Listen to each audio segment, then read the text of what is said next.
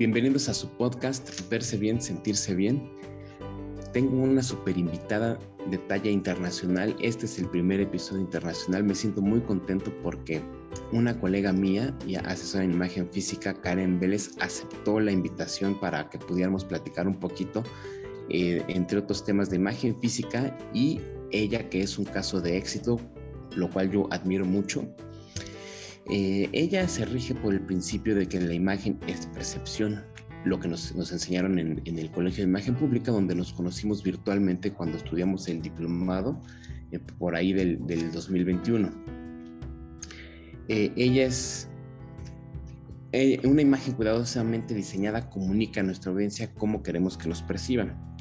Es una consultora en imagen certificado un profesional certificado en gestión de talentos, un entrenador profesional certificado y un profesional administrativo certificado canadiense especializado en la implementación de sistemas operativos para entornos interculturales de alto rendimiento con una visión estratégica de gestión del talento, especializada en la implementación de sistemas operativos para entornos interculturales de alto rendimiento con una visión estratégica de gestión del talento.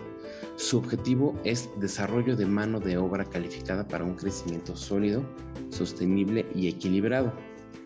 Siendo la fundadora de Inclusive, una organización especializada en programas de desarrollo de la fuerza laboral para mujeres inmigrantes, Karen cree que el potencial humano es desafiado todos los días por personas que no aceptan la vida como es y deciden crearla en sus términos.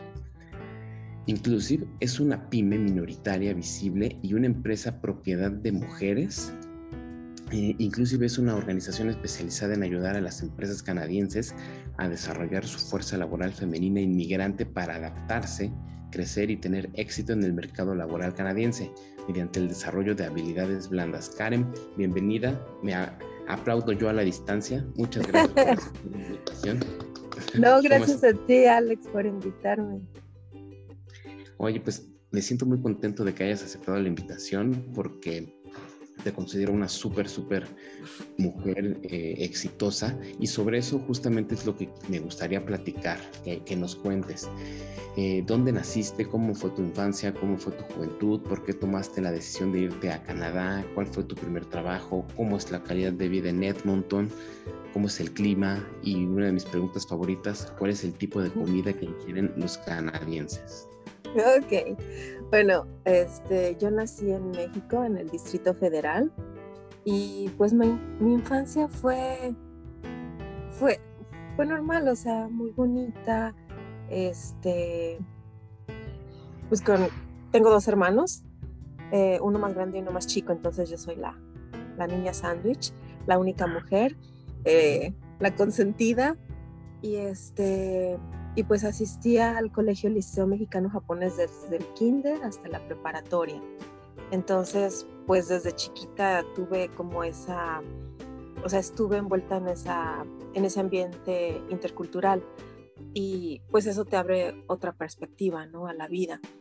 Eh, ya después de que terminé la preparatoria, empecé la carrera de comunicaciones pero como que no me llenaba por completo. Después cambié este, a mercadotecnia y a periodismo, pero como que tampoco me llenaba así como que al 100%, o sea, como que yo estaba buscando algo distinto, pero realmente no sabía qué era lo que, lo que estaba buscando, pero siempre estaba como enfocada a lo que es, es este, la comunicación, a lo que es este,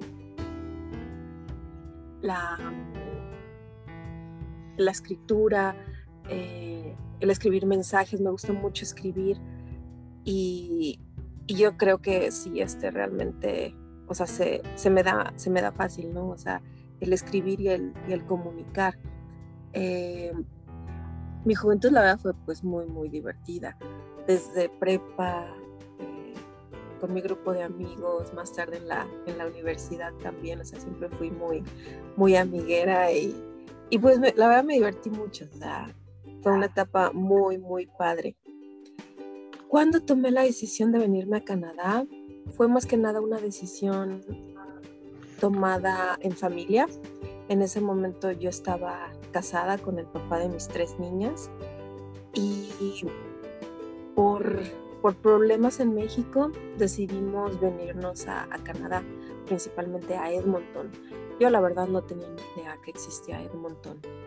Y, y pues ya cuando llegamos aquí, eh, a nosotros, bueno, no sé, muchos mexicanos pensamos que, que, Canadá es este, maravilloso y que le abre las puertas a, a, a todo el mundo y que es muy fácil. Y realmente cuando llegamos aquí, pues nos dimos cuenta de que no. Eh, fue como que sí un choque cultural. Eh, el idioma no fue tanto el problema, pero sí lo que es el clima, la comida y más que nada el tratar de integrarnos a, lo que es la cultura canadiense, porque casi no hay mexicanos aquí. Eh, es muy limitada la comunidad latina. Entonces, eh, yo desde, desde que llegamos aquí, yo estaba realmente con mis hijas, que en ese tiempo estaban chiquitas, tenían 8, 7 y 3 años. Y, y después mi ex esposo se lastimó la espalda. Entonces, bueno, decidimos, yo le dije, bueno, o sea, en vez de que estemos los dos aquí, eh, voy a, a buscar un trabajo. Me dijo, sí, ok. Y entonces ya fue como yo encontré mi primer trabajo eh, en una empresa que, que, renta departamentos y casas. A partir de ahí yo ya no dejé de trabajar, pero me di cuenta de que el, el formar, para yo formar parte de la cultura canadiense, tenía que dejar a un lado un poco lo que era mi cultura latina, o sea, mi cultura mexicana y no, no ha sido fácil porque tuve que empezar a aprender lo que es la cultura canadiense sin olvidar mis raíces y sin dejar de transmitir a mis hijas esa cultura. Entonces tuve que, que empezar, o sea, me metí a, lo que son clases de inglés. Eh, no me pude meter directamente a la escuela en ese tiempo, pero yo escuchaba mucho podcasts, eh, videos, leía libros. Aquí las, las bibliotecas son, o sea, es algo muy común y los niños, eh, jóvenes, o sea, muchas veces en vez de ir a los malls, se prefieren ir a, a, las bibliotecas.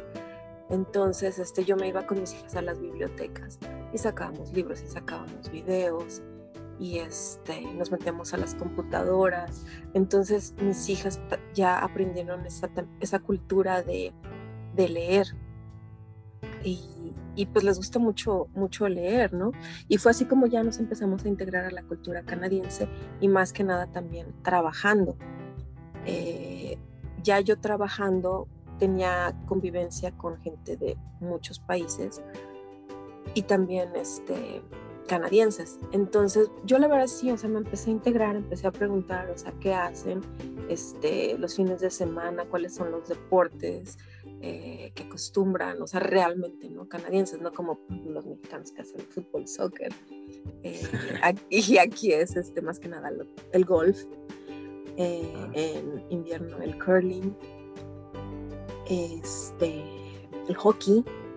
Entonces, este, Em, también empecé como a, empecé, leí unos libros, eh, es, son unos hermanos, unos autores que son muy, o sea, escriben de una manera muy divertida. Eh, un libro que se llama How to be Canadian y, y ahí te enseña, o sea, cómo son los canadienses, o sea, región por región, así como nosotros los mexicanos, cómo son en Guadalajara, cómo son en la Ciudad de México, ¿no? Cómo son en el sur. Y, y pues fui aprendiendo y eso como que te abre una, otra perspectiva y te da temas de conversación. Y pues también, o sea, el hecho de ser mexicana es como que cierto, cierto atractivo para los países este, del norte, un poco por el acento, pero también por esa perspectiva que tienen, o sea, de la cultura mexicana, o sea, que es muy atractiva para ellos, ¿no? Que es muy rica en historia y, este, y que les gusta mucho el clima y que les gusta mucho la comida, ¿no? Eh, la calidad de vida aquí es muy buena. Yo te puedo decir que las necesidades básicas están cubiertas por lo que las personas se pueden dedicar a un crecimiento personal y profesional más amplio que tal vez el que tenemos en países latinoamericanos. Eh, pero también, o sea, yo pienso que si uno trabaja, le va bien. Y, y pues si no, también tiene, tienes desafíos, ¿no? Aquí y en cualquier parte del mundo. Pero yo siento que Canadá y Edmonton es, principal, Edmonton es principalmente una ciudad muy, muy noble en la cual tú puedes encontrar trabajo a la edad que sea, 50, 60, no discriminan, este, no hay discriminación por sexo, por edad, por raza, y si la hay, bueno, tú puedes acudir a las autoridades. Entonces, la verdad, la calidad de vida es buena. El clima, eso sí es este, un poco desafiante eh, por cinco, seis meses, o sea, te puedo decir que desde octubre como hasta marzo. Eh, y más que nada, este, el invierno pasado tuvimos hielo, o sea, lluvia helada. Entonces eso sí es peligroso cuando manejas. Eh, había días en los que de plano me tuve que regresar al departamento porque el, o sea, trataba de frenar y se me iba el carro y eran accidentes tras accidentes. Entonces, pues sí, la verdad nos dan la flexibilidad de que si el clima está muy mal, puedes trabajar desde tu casa. Y este, fuera de, fuera de eso, de las nevadas, y, este, que cuando cae la nieve y está resbaloso, eh, si es peligroso, fuera de eso, yo creo que la vida sigue y uno se acostumbra al clima, ¿no? Eh, todo está condicionado, todo está condicionado, pero sí, para mí lo que, o sea, mi desafío es este, manejar con, con ese tipo de clima. Y, el tipo de comida, eh, el tipo de comida casero canadiense es este, ensaladas, carne, pollo, pescado, espaguetis, eh, pero en sí no manejan así como los dos platos fuertes como nosotros, sino más que nada un plato fuerte. Y, y lo que es aquí importante es el lunch. O sea, el lunch es como una comida fuerte y después como a las 5 o 6 de la tarde es la cena. Y ya, o sea, en sí son como esas dos comidas fuertes y un desayuno muy ligero, ¿no? O sea, que puede ser un, un café con un, un, este, un panque o, un licuado o fruta o yogur, pero y, y, eso se refleja en que casi no hay obesidad aquí, ¿no?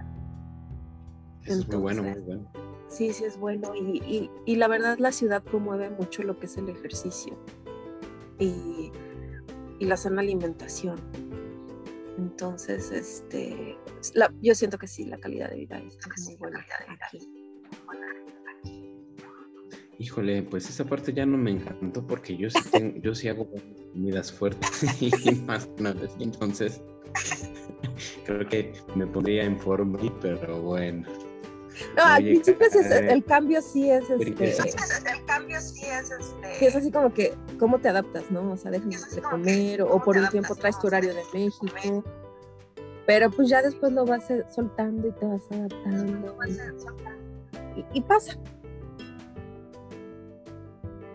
Claro, sí, pues esa es, esa es una característica de, de, las personas, ¿no? Nos vamos adaptando a las cosas. Y fíjate que se me hizo muy interesante esta, esta parte en la que mencionas que prácticamente cualquier edad puedes trabajar ahí en Edmonton. Me surgen muchísimas preguntas sobre, sobre la ciudad y, y todo eso, pero preferiría enfocarme más a la parte laboral, porque hace rato que estaba yo leyendo tu semblanza, Dios mío, leí horrible, pero me gustaría que sintetizaras un poquito lo que leí, porque decía aquí en la empresa, en la, en la pyme que creaste, que ayudas a las empresas canadienses. ¿Cómo está, cómo está esa parte?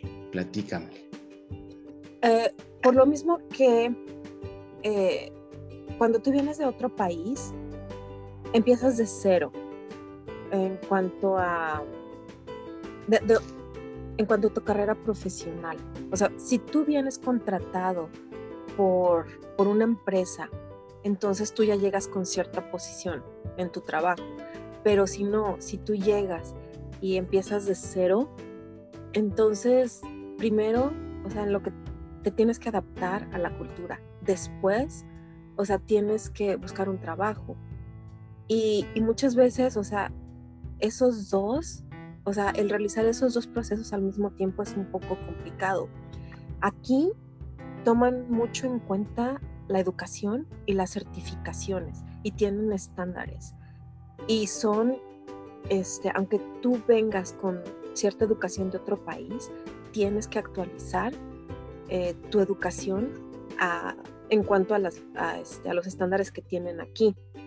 Entonces, em, yo, yo, por ejemplo, me di cuenta que aunque tú tengas el conocimiento, aunque tú sepas hacer un trabajo, si, si tú no tienes las certificaciones, no, te van a tomar en cuenta. También, al tú tener certificaciones, perdón, al tú tener las certificaciones, puedes obtener un mayor ingreso a que si tú no tienes las certificaciones. Entonces yo lo que hago es principalmente ayudo a las, a las mujeres eh, inmigrantes porque, porque es lo que yo viví. Entonces yo estaba en trabajos que yo decía, yo puedo hacer este, este trabajo. Y me decían, sí, pero no tienes la certificación, o sea, y, no, y eso para nosotros es importante porque la certificación demuestra que sí lo puedes hacer. Entonces yo peleaba mucho eso. y hasta que les decía, bueno, que quieren que saque la certificación, voy a sacar la certificación. Y fue a lo que me dediqué. O sea, yo me enfocaba, decía, quiero este puesto, quiero esta posición, ¿cuál es la certificación que debo de obtener?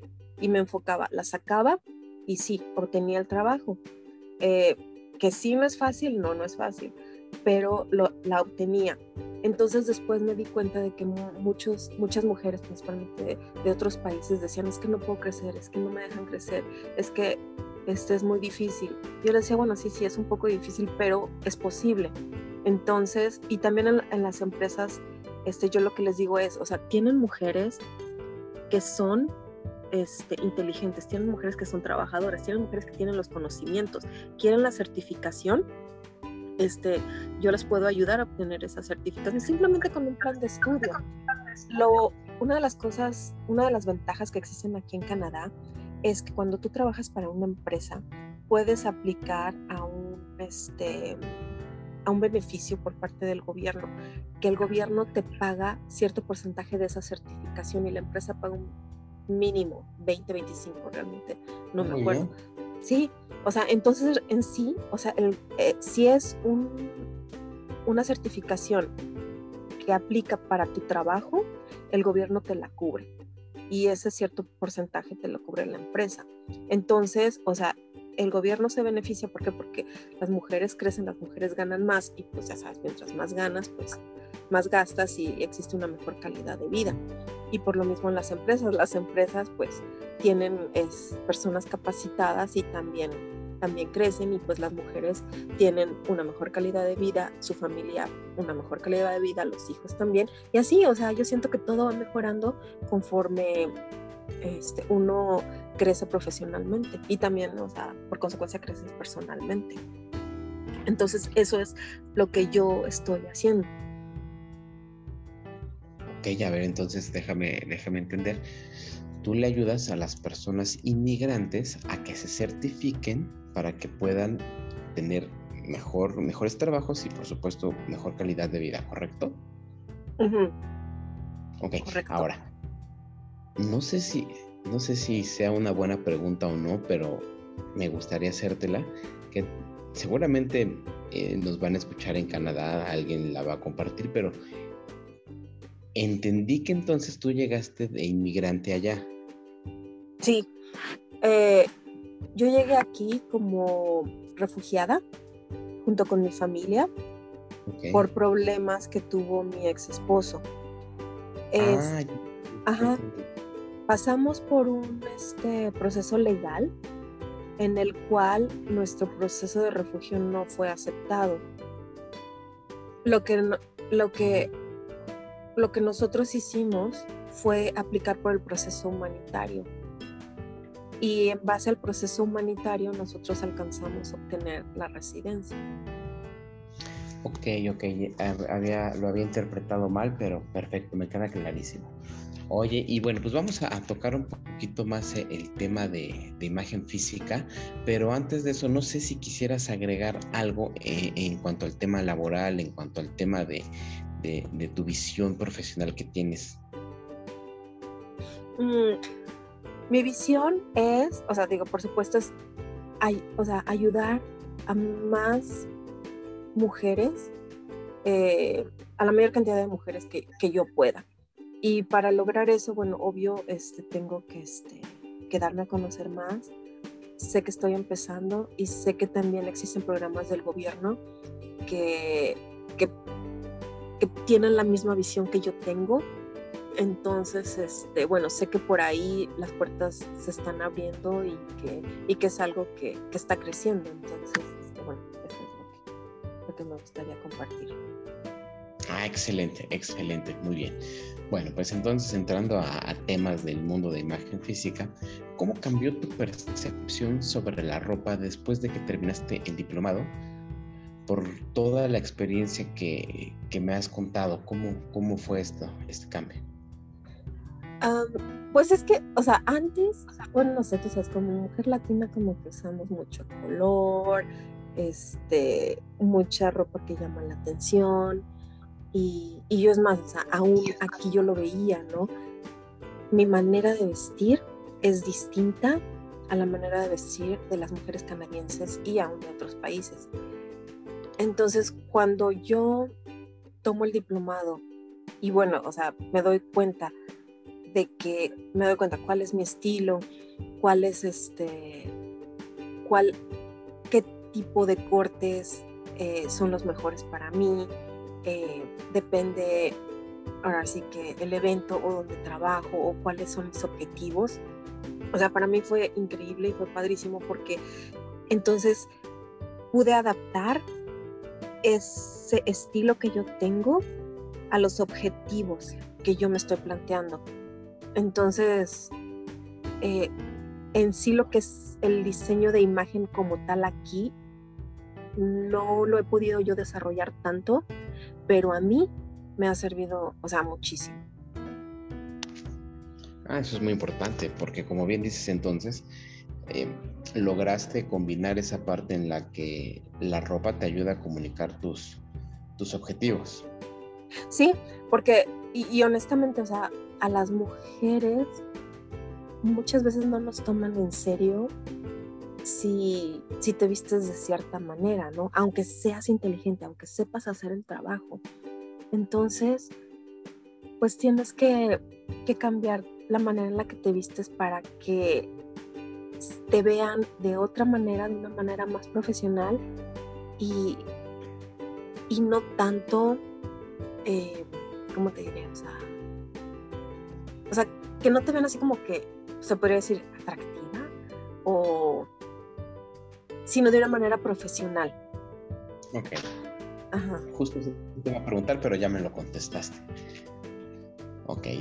Oye, y bueno, fíjate que al término, al término del manual de imagen física y para los que no, no, no saben cómo es el rollo del diplomado, eh, la parte final del diplomado consiste en que nosotros tenemos que hacernos nuestro propio manual de imagen física en donde nos, damos nuestras recomendaciones, pero eh, después de habernos estudiado, después de habernos hecho algunos exámenes psicológicos, este, cromometría, medidas, etcétera, etcétera, ¿cómo fue tu reacción al saber qué estilo eras?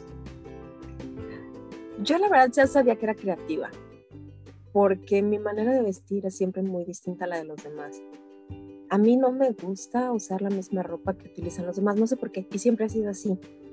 Entonces, eh, yo sabía que era creativa, pero me di cuenta de que lo tenía que adaptar a un estilo un poco más elegante, eh, un poco más clásico en el aspecto profesional pero, o sea, en mi aspecto personal, o sea, yo, por ejemplo, puedo decir que sigo siendo así creativa, ¿no? Y este, y sí, o sea, realmente cambió mi vida por completo, o sea, el saber cuál es mi estilo y cómo adaptarlo a mis propósitos. Súper interesante porque justamente de eso se trata un, una asesoría, un manual en donde le puedas decir a la gente cómo controlar tu estilo para poder lograr más rápido tus objetivos. ¿Y cómo definirías tú en tu concepción el estilo? Ya con esta, esta ¿cómo decirlo? Con esta interculturalidad, no sé si está bien dicho o no, pero se me acaba de ocurrir, pero ¿cómo lo definirías tú? El estilo. Yo siento, o sea, yo siento que el estilo es esa, o sea, es el reflejo de lo que somos por dentro. Porque digo, tú lo viste, o sea, después de todos esos o sea, exámenes que, por los que pasamos, dices, ah, entonces, ok, o sea, tiene sentido cómo me he visto en base a, a lo que tengo por dentro, ¿no? Y, y, sí, o sea, simplemente, o sea, el estilo es el reflejo de lo que uno es por dentro. O sea, si una persona es seria, eh, reservada, pues obvio que su estilo va a ser un poco más clásico, elegante. Y si una persona es como, como rebelde, divertida, creativa, pues claro que su estilo pues va a reflejar esto. Como una generalidad, ¿cómo se visten en Canadá, en Canadá particularmente en Edmonton? era lo que estábamos platicando el otro día una amiga y yo, mexicana, que me decía, no, Karen, cuando nosotros llegamos aquí, llegamos con el glamour, ¿no? O sea, a todo. Pero ya después cuando llega el invierno, o sea, por más que uno trata de mantener el glamour, es botas, pantalones calientes, chamarra. Y, y, y, pues sí, o sea, tratas de, pues, de combinar, pero muchas veces es este, tratas de estar más que nada eh, calientito, ¿no? O sea, bien abrigado. Entonces, te puedo decir que durante el invierno el estilo es, ¿qué te puedo decir? No sé, no sé, no, o sea, no es importante. O sea, mientras estés cubierto. Y sin frío, es todo. Sin frío, o sea, eso no es importante. Y yo lo he visto aquí. Eh, ¿Cómo se viste la gente aquí en Canadá? O sea, para el trabajo, por lo regular no es tan formal es este como casual. No es tan importante. O sea, como, te, como tú te vistes, puedes tener, puedes ser un ejecutivo y, y realmente no tienes que ir de traje, corbata o no, o sea, sino mientras, depende también de la empresa, pero aquí es como que es muy relajado ese aspecto. No, como te vistes no es como te tratan, ni. Wow.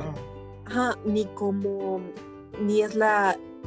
Ni esperan que tú sepas determinada cantidad de cosas en base a cómo tú te vistes o cómo tú te ves. Al contrario, sino uno tiene que, que realmente demostrar lo que es en base a resultados, no en cuanto a cómo uno se ve justo eso era lo que te iba a preguntar. A los canadienses les importa mucho su imagen, pero ya me contestaste y vaya que me sorprendió la respuesta porque incluso en uno de los episodios, de los primeros episodios, titulé Como te ven, te tratan, pero pues aquí resulta ser algo muy distinto. Sí, no, no, aquí no es como te ven, te tratan porque hay gente de muchos países, o sea, es un país multicultural. Eh, eso no, no, y, es padre porque,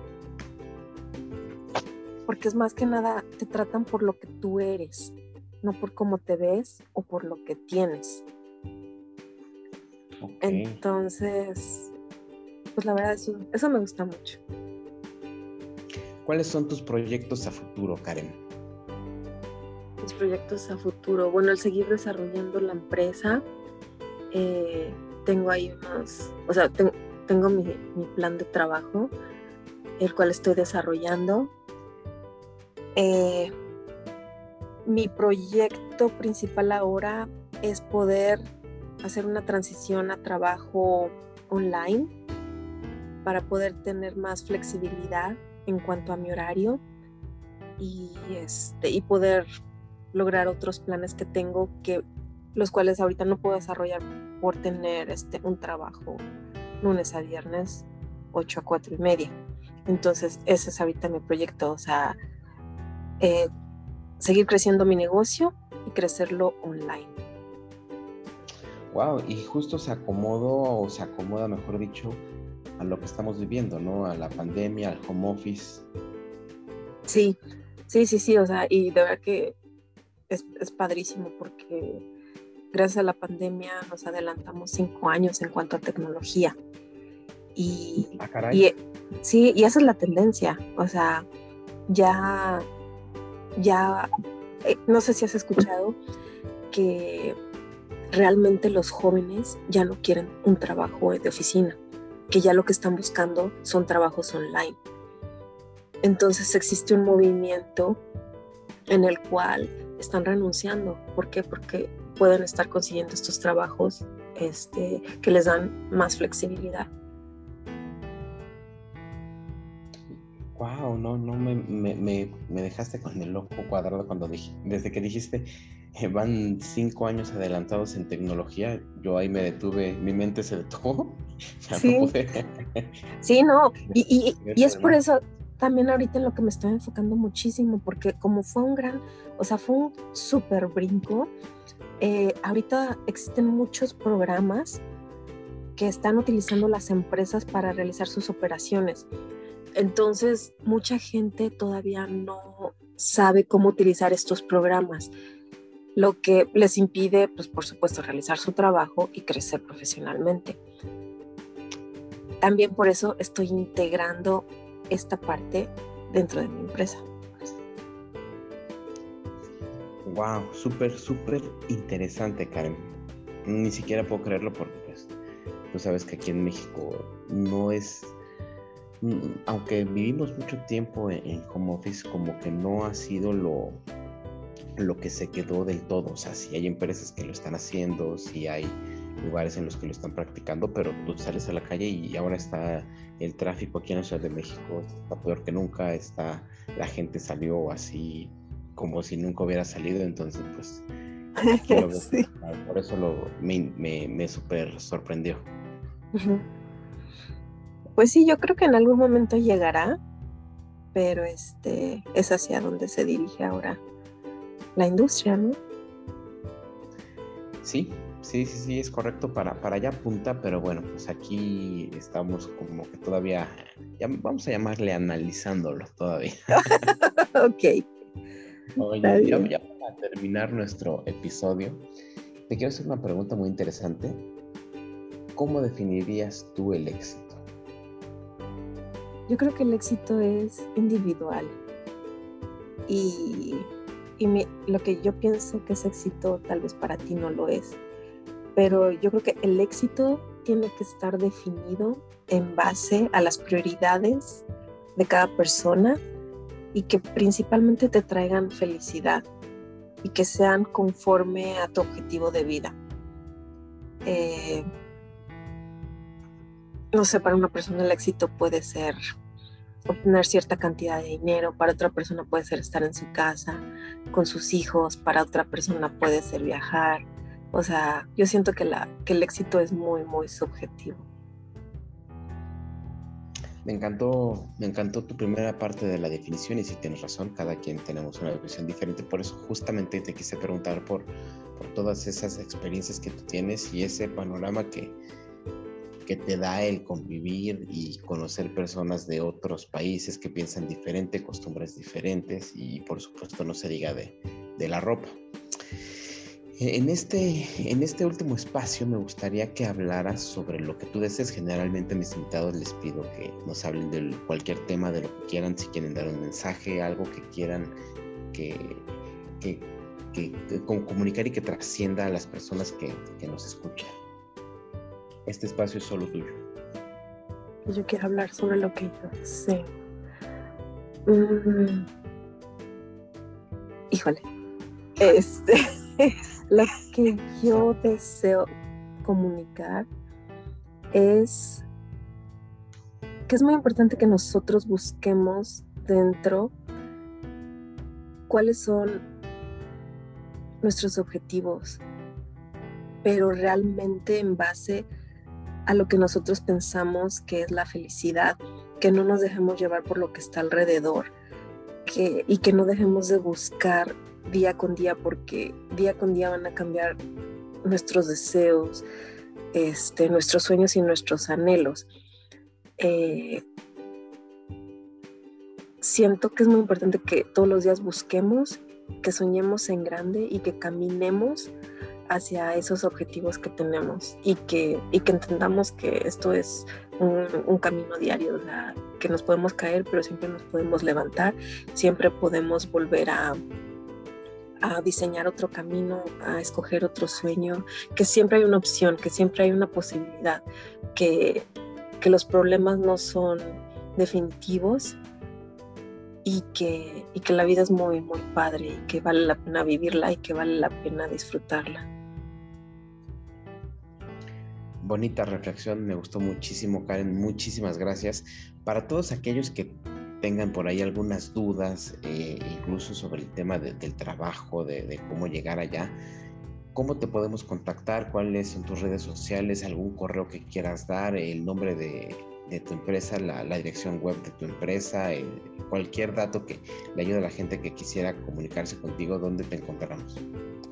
Eh, me pueden encontrar en la página de internet que es www.karenveles.com. Ahí está mi número de teléfono, eh, mi correo electrónico y mis redes sociales.